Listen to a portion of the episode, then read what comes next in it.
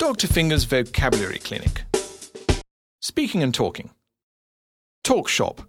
If two people who work together talk shop, they talk about their work when they're in a bar, pub or restaurant. John and Mary are so boring to be with in the pub. They just talk shop. You can talk.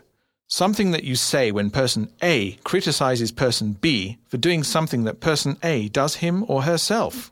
Oh, Jane had a crash last week. She's a terrible driver. You can talk. You had six crashes last year. Be like talking to a brick wall. If talking to someone is like talking to a brick wall, the person you're speaking to isn't listening. I've tried telling Sam what I want, but it's like talking to a brick wall. He just won't listen. Look who's talking.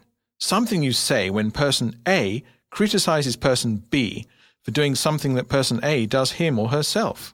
Frank smokes too much. Look who's talking. Up until last year, you were smoking twenty a day. Can talk the hind legs off a donkey. Can talk a lot without stopping. She could talk the hind legs off a donkey. Pillow talk. Loving, romantic conversations that lovers have when they're in bed together. She enjoyed the quiet moments together. The walks on the beach, the pillow talk. Talk in riddles. To talk in a way that is difficult to understand. I wish she would stop talking in riddles and just tell me what she wants. Now you're talking. Something you say when someone makes a better suggestion or offer than the one that they've made before.